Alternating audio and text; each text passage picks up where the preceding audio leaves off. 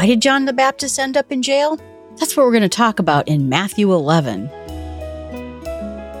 Hi, everyone. Thanks for joining me again. I appreciate you listening. This is going to get interesting. Uh, we are coming off the Sermon on the Mount. We're about in year 29. And now Jesus just in the last chapter called his apostles.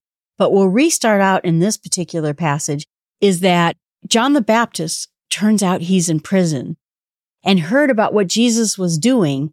So he sent a message to the disciples and wanted to know from Jesus, are you the one who is to come or should we look for another?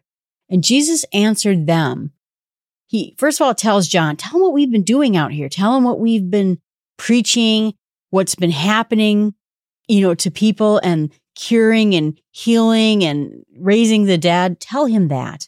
And then he says another blessed, blessed is the one who is not offended by me. So those people who took offense, they're not the fortunate ones, but the people who don't take offense, they are. And so he talks to the crowd. You know, I'm sure everyone was interested because John was a known entity for a longer time before Jesus started his mission.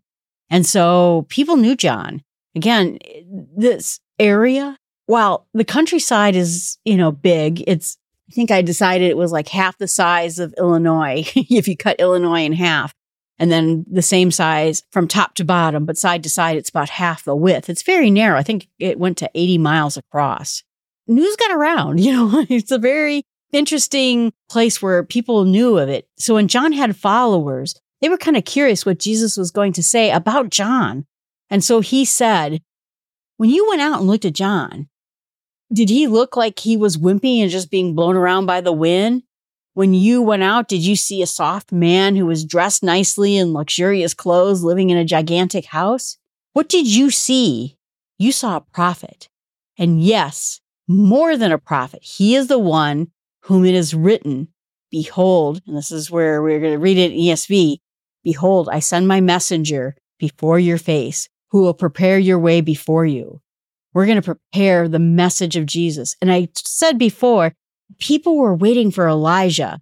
Elijah was taken up in a whirlwind. And so they suspected that he was either the Messiah or more likely, this is what I was told, is that he was going to announce the Messiah coming. He was going to let people know who the Messiah was. And so again, every meal of any religious faith of all in Judaism, you had a place set for Elijah because you hope that if he came, you would hear about it quickly because you want to hear more news about the Messiah. Some people, when they saw John, they asked, you know, are you Elijah or are you the Messiah? And obviously, in this case, and we're going to find out why later on Pentecost, John the Baptist was not Elijah, but he was like an Old Testament prophet, telling people to repent, telling them the truth, sending them messages from God, and preparing the way for Jesus. So he plays the Elijah role that everybody was expecting. If you said Elijah, you knew exactly what that meant. So he's saying, you saw not a man living high off the hog, not a wealthy man. You saw that Elijah like man who came to you to prepare you for the Messiah, who was me. Wow. So he says that this is interesting and this is where it gets complicated. And I was reading all sorts of things about this because it basically says that there was no greater man on earth than John the Baptist. Yet the one who is least in the kingdom of heaven is greater than he. What does that mean? Because he's obviously pretty great. But the idea I think most people settle around is that he's not going to live to see Jesus pay for our sins. He's not going to see the resurrection. And all these people at that point, when Jesus pays the ultimate price, are going to be living in that new established kingdom of heaven that is going to bring about the eventual end of pain and suffering. And John will never see that.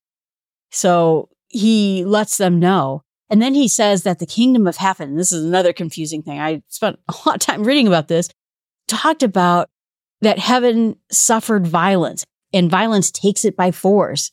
And people seem to think that that means that when people before this point were scrambling to get into heaven, doing whatever they could to get into heaven, that people were entering it in a rush with urgency, not just dum de dum de dum, here I'm at the pearly gate. They are rushing inside as a refuge. And John is like that because up to the point of John, it was the law and you were willing to accept him and his message of law.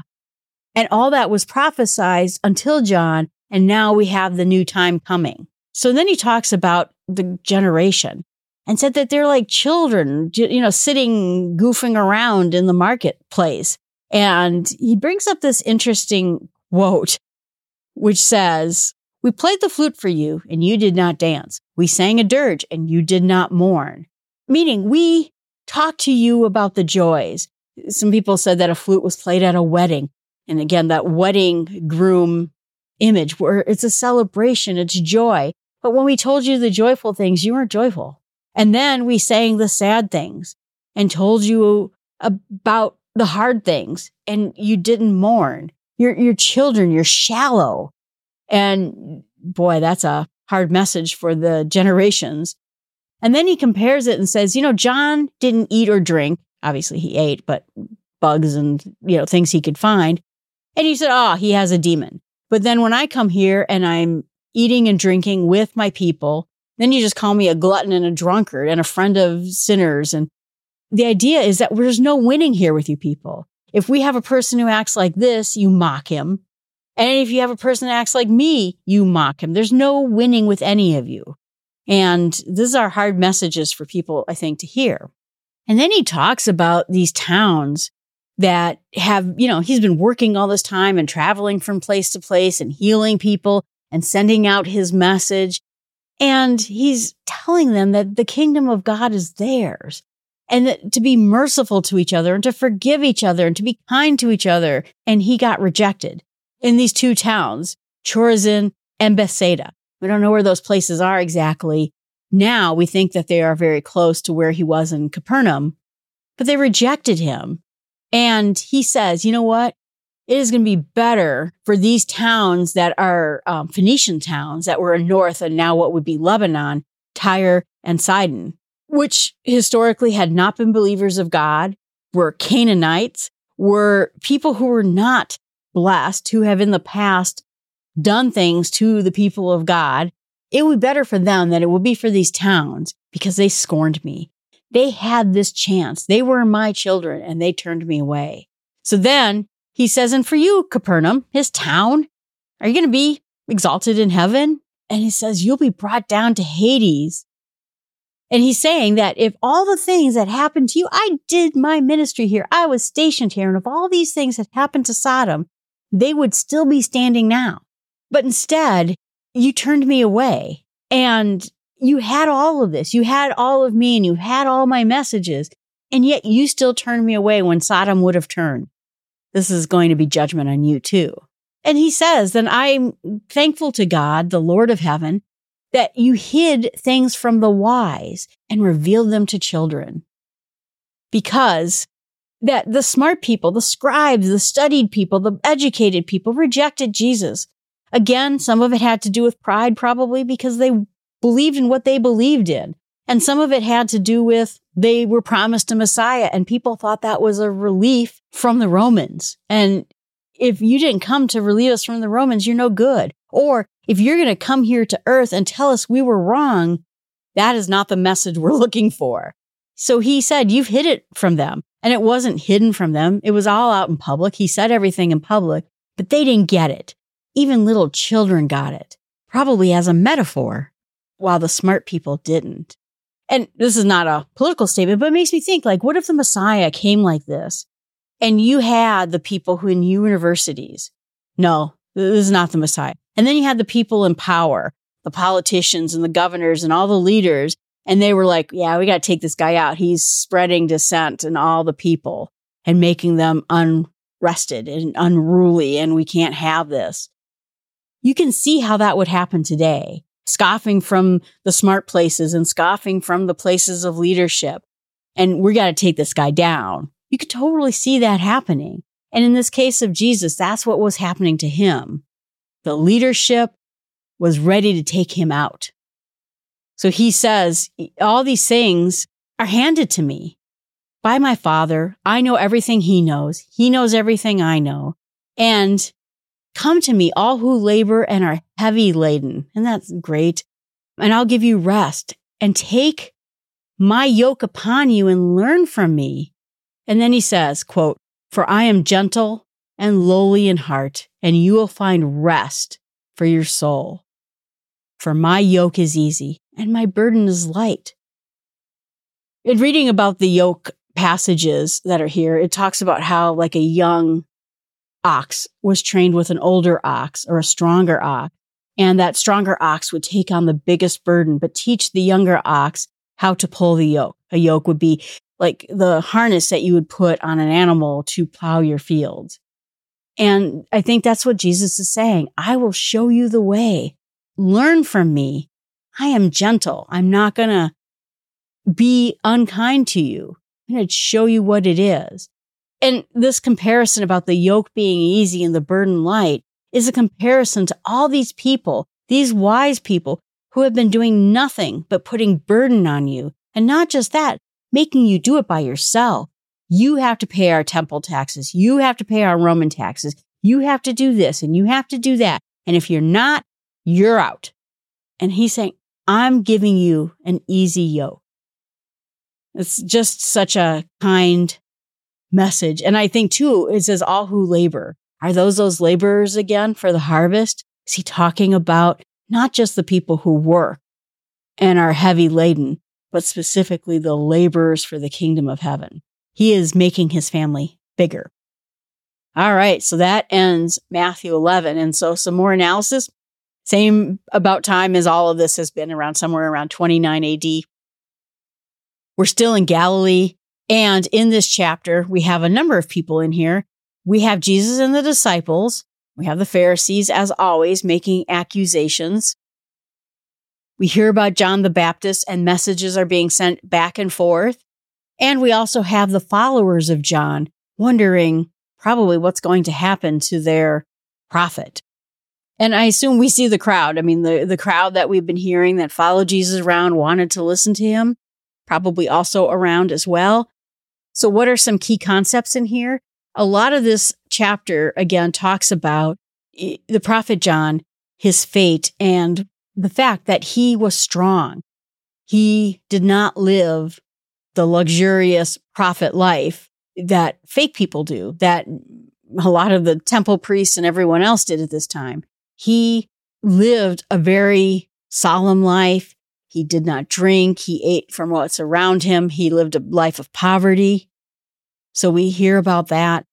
But we also find out that he's probably not going to see the Messiah's mission come to fruition through his death and resurrection.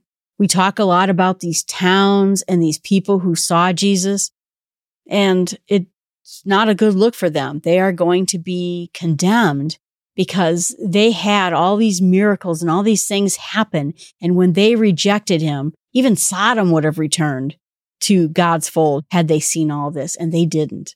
We also see as a major theme in this chapter that the people who will do his work can come to him. He will show them the way. He will give them rest.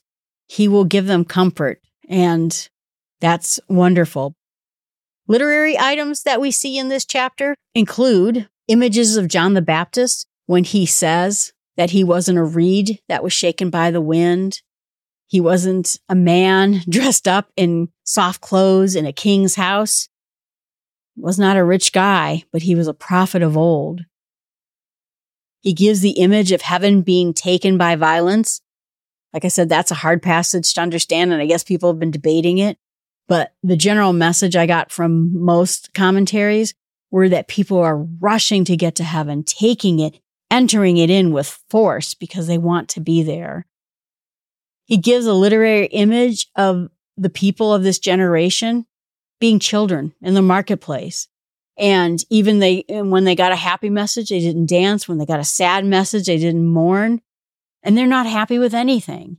If you get a guy like John who doesn't do anything, eating, drinking, living fancy, oh, he's a demon. Or if you get Jesus who eats and drinks with people, oh, he's a glutton and a drunkard. You know, And, and there's just no winning with any of them. He talks about towns and their fate because they turned him away, even though they saw these miracles. And then the one image he gives is about when he gets turned around, that these messages were hidden from the wise and revealed to children means that they didn't get it. These wise people didn't understand any of it. But children, they get it. Simple children, they get it. And that's why I think too, where people talk about, I don't know, people from the hinterlands, like where I come from, or the North Woods, or, you know, cabins, and these are just a bunch of hicks and they don't know anything. I have met the most faithful people living in cabins, uneducated, but they knew Jesus up and down. That's the more important thing to know is not these lessons of man, but the lessons from God. And they get it. And while the learned people, they don't. I think we see that pretty true today too.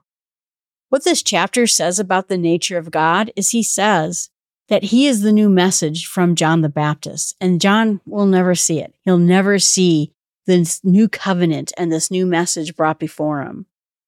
He also indicates that God has given people ample examples, complete visions of what is about to happen, his message, where they went wrong in the word and the law of God.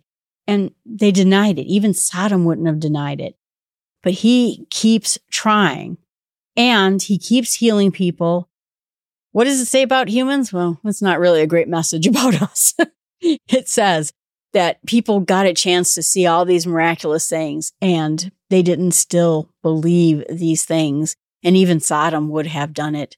That there are these unrepentant cities that this generation, and I don't know that it's just this generation I think it's our generation too, are children who are just playing dance with Jesus in the happy times and they don't mourn with him in the sad times. And they're filled with evil. They call people names. They'll call you one name and the next minute they'll call you the next name. It's not a good look for us. My meditation is about the comparison of John in a couple of different ways. First, he is the reed that was not shaken by the wind, strong man, but he is also the least in the kingdom of heaven. We're going to see in the next chapter, Jesus will be the broken reed. So this image of a reed standing tall or a reed being taken down in comparison. And you think that John got to see Jesus. I mean, obviously that is amazing and fortunate. But what Jesus is saying here is how fortunate are we who come after John, who will have the kingdom of heaven coming to earth, awaiting, knowing what happens next. John never knew that.